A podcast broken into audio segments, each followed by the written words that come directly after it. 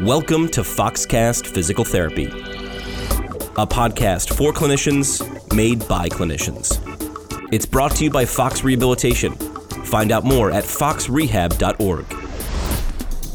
On the show today, Meghan Joy. Meghan, an assistant professor at Concordia. Meghan, welcome to the program. Thank you so much for having me. I'm really excited to chat about this. Usually we talk to uh, PTs, OTs, SLPs, people in the healthcare world, but you, you have a PhD in policy studies? First of all, you got to tell me what that means because that's outside of my world. uh, well, basically, what what interests me is kind of tangible government action, I guess, on specific issues. And I mean, me in particular, I'm really interested in kind of municipal governments and local governments and all the things that that they do. So yeah, getting a PhD in policy studies is really about kind of, uh, I guess, kind of getting into the black box of what governments kind of actually do and how they engage with people or don't engage with people, but also how they engage with kind of like the nonprofit sector, advocacy organizations, and things like that. Yeah, I guess I never thought about that. Is governments engage with people, but within the people yeah. that they govern, there are all of these subsets. Um, you can break it into age, you can break it into you know physical needs, you can break it into a lot of different things. And I guess that's why people like you really pay attention to what's going on because that's the only way we can yeah. get governments to change what's going on. Exactly, exactly. When you, I mean, just thinking about senior citizens, you know, that's such a diverse group as well, right? So, kind of one policy that's based on this very homogeneous assumption or this oversimplistic assumption is never going to, you know, really work in practice. Your research explores the policy and politics of population aging in urban areas, mm-hmm. urban politics, policy theory, and changing those relations between the state and nonprofit organizations. So, that's near and dear to our hearts in terms of working with older adults as therapists. So, where do we stand? What are the big issues that come up when looking at population? Population aging in urban areas? Yeah, I mean, it's so, so multifaceted. It's really about kind of that, I guess, kind of that politics of everyday life, you know, everything from housing, housing design, housing affordability, having care delivered in the house and different types of care. PT type work, but also, you know, things like just friendly visiting and stuff like stuff like that. We're looking at all the infrastructure in cities, so sidewalks, garbage collection? Yeah. You know, are we leaving giant bins in the middle of the street so it's not accessible? Things like, you know, when we have construction projects, are we, you know, are we ensuring that we're not, you know, ripping out an area where where buses are dropping off senior citizens, perhaps? So transportation is a huge issue. So there are a lot of kind of multifaceted issues that are all working together in urban spaces that we need to think about. We came across each other when I when I saw you talking in an, an article on the Guardian. It was titled "Tackling ageism. Cities need to do more for seniors.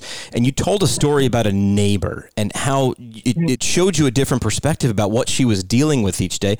Talk about that story because that's about a person and that makes it real. Yeah, and that was that was really at a, at a time when I was trying to figure out what to kind of what to do my my PhD on, and um, I was living in kind of an older neighborhood in in Toronto, and it was um, kind of a, a Portuguese neighborhood, and our neighbors had lived there. They'd immigrated there. They'd been there for probably about you know over 50 years and wanted to wanted to age in place and he was quite ill and his wife was taking care of him and really providing you know all of the types of supports in in the home. And this was really a lot for her. Um, you know it was an old home hadn't been renovated lots of stairs so we ended up just kind of talking to her informally over, you know, over the, the back, the backyard fence kind of thing.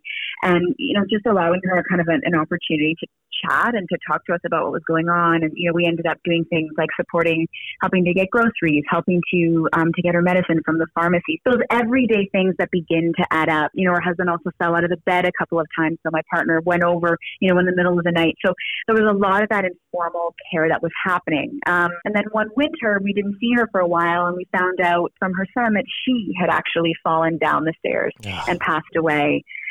Yeah, and so this just so many ways opened my eyes to the really just that those personal struggles, but also I began to really notice the way that senior citizens were using space in the neighborhood, and I you know I began to realize all these little things around sidewalk widths and are there benches in places and, and things like that. In preparing to uh, to talk to you today, I was actually I, I had to take a, a, Pelican case. You know, it's like big hard cases that like musicians put their equipment in and stuff. I had to roll it yeah. from my apartment in New York City, three blocks. That's it. I had to bring it to a FedEx store and I had to ship it uh, back to our, our okay. home office. So I'm walking down the street and I'm, I'm 39 years old. I'm in decent shape, and uh, it's it's what you don't see that's there in plain sight.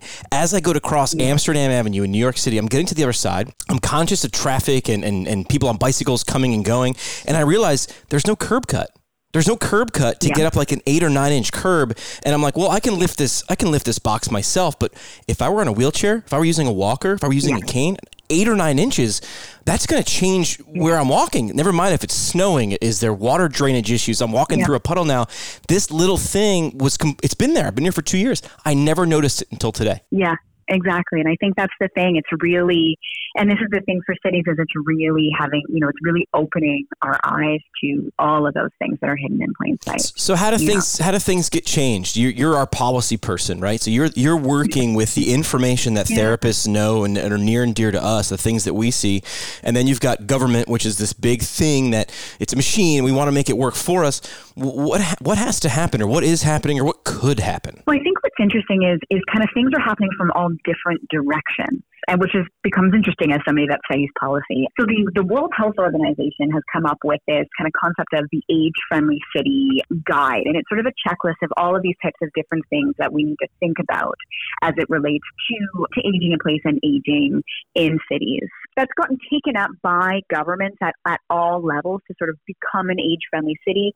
That's exciting because it's something that's happening, you know, all over the world really. But then we also see it happening coming from from below, senior citizens themselves calling their local politicians, calling their councilors about those curb cuts that aren't there, mm-hmm. you know, about the lack of a bus stop and, you know, an accessible spot, that kind of thing. And then there's also NGOs and advocacy organizations that are also certainly pushing against governments as well. So it's coming from all different sorts of places. In that uh, World Health Organization movement, in terms of creating an age-friendly city, what are some of the things on that on that guide, the checklist uh, that we haven't mentioned? We've mentioned the curb cuts and the widths and placement of benches. Are, are there some things that we haven't brought up that you would, if you were designing a city from scratch right now, that aren't there or aren't there enough in current most major cities that, that should be? Certainly. I mean, things that we haven't talked about so far is sort of the, the community, the community based element as well. And this is one thing that's in, that's kind of in the WHO approach, but it very much depends on the kind of national context and the urban context in question. But, you know, things about like community health centers um, are really important that are actually located in neighborhoods. And mm-hmm. this becomes really interesting because, you know, somewhere like New York City, I'm, you know, I'm in downtown Montreal now. I lived in downtown Toronto. That's very different than suburban environments where there isn't a lot of those kind of community based facilities that are easily accessible and easy to get to. So, in many ways, it's really thinking about how to kind of recreate urban environments where we, we can get to things quickly and easily. And there are forms of kind of community spaces that really take into account and think about the citizens that are living in those environments. In the article, you talk about some older adults are they're seen as the throwaway population. Talk about what that term mm-hmm. means. Uh, just I mean, just it just turns your stomach when you read it. But talk about what that means. It really does. You know, I think in a society that, that that places so much emphasis on kind of like being active and contributing and working and constantly kind of doing, doing, doing, there becomes this kind of rhetoric around well, when you reach a certain age and you can't contribute and you can't yeah. produce anymore, you become somebody that's not adding. You become somebody that's subtracting. And now we have to you know, provide all these supports for you, but you're not contributing anymore, which is so problematic in so many different ways. But I think that's, you know, it's so it's either there's kind of this invisibilization of the needs, or there's this almost kind of framing of the senior as a burden to everybody else, which is really upsetting. That resonates if you think about it, you know, in terms of, uh, I mean, just movies that come out. I mean, there was The Intern with Robert De Niro, where his mm-hmm. his entire character was based on him not fitting into the world. And of course, the, the great part about that movie, and I, I suggest you watch it, is in the end, yeah. his, his wisdom as an experience was his biggest attribute. It was able to help everybody else who was younger, maybe better equipped to deal with today's speed of society. And it, it showed value, but mm-hmm you know, that's a great movie. That's a great Hollywood example. We want to see examples like that happening every every single day. Exactly, exactly. You know, and it, and it, it's sort of. Um, it's sort of offering all kinds of different opportunities to to participate. Because everybody's you know everybody's different and has different experiences. And that's also not to say like you know talking about that movie you know there's a lot of senior citizens that are continuing to work. And in some cases that's that's a choice and that's fantastic. In some cases it's really it isn't a choice. It's because they don't have that money really to survive. And then there's a lot of discrimination in the you know in the working world as well around that. But but really about thinking about you know we talk about volunteerism and aging a lot which I think is you know it's great to have all those different types of opportunities that are there but really need to kind of ask people well what what do you want to do you know? Yeah I mean uh, that exact question was just asked by our CEO Tim Fox who, who launched this practice just this last weekend. What do you want to do? If yeah. our, if our environment is not helping us or or maybe even some ways actively preventing us from doing those things we need to change it. Yeah. Working in this in the space that you do Meghan uh, how how can we how can the people listening right now whether they're in urban areas or suburban areas or maybe rural rural areas if we see something a missing curb cut mm. non-access from older adults uh, to to transportation what's the most effective way to make change? Well, I mean, I think certainly, you know, one thing to do is always kind of talk to your local, your local city councilor, or alderperson, um, about those those types of, of of kind of of local issues that are happening in neighborhoods that sometimes don't get taken up when we don't when we don't really push and fight against them. Also, talking to other people in the neighborhood about it too, and encouraging them to write to councilors too, and beginning to kind of organize around that is also is also helpful to kind of get um, you know a group of a group of folks that are fighting kind of from the ground up. You know, like I said, a lot of cities today do throw around this age friendly cities label. You know, and different cities are in different places around kind of developing formal, tangible kind of policy strategies and actions around this. So that's another thing to do is see is my city engaging with this? Okay, let's put, let's tell the councilors about this. Let's push for this. Let's go to those city council meetings and bring this up when there's going to, when there's something is being discussed that relates to senior citizens and to begin to kind of, kind of more holistic approaches to looking at this. And when we say we advocate, when, when therapists, PTs, OTs, SLPs say mm-hmm. advocate mm-hmm. for your patient, a lot of times that's with other healthcare providers or advocating that they mm-hmm. get care. This is a different kind of advocacy, but can make, can make a yeah. huge difference in an older adult's life. Exactly. Yeah, I mean, it's all part of life. yeah. right? It's all part of, you know, just talking about volunteerism, it's interesting because, you know, some of the folks I interviewed said it's great to have volunteerism, but you've got to get there. And You've got to afford to get there. Sure. And you've got to be able to get out of your house in the winter. I mean, I'm in Montreal. Like I said, it's not easy to just, to just maneuver around it's kind of the missing links and the missing pieces and the invisible things that we, that we really need to think about how they kind of fit together. Meghan, last uh, part of the show that we do here is called your foxtail. What about older adults and you know specifically helping population aging in place in urban areas?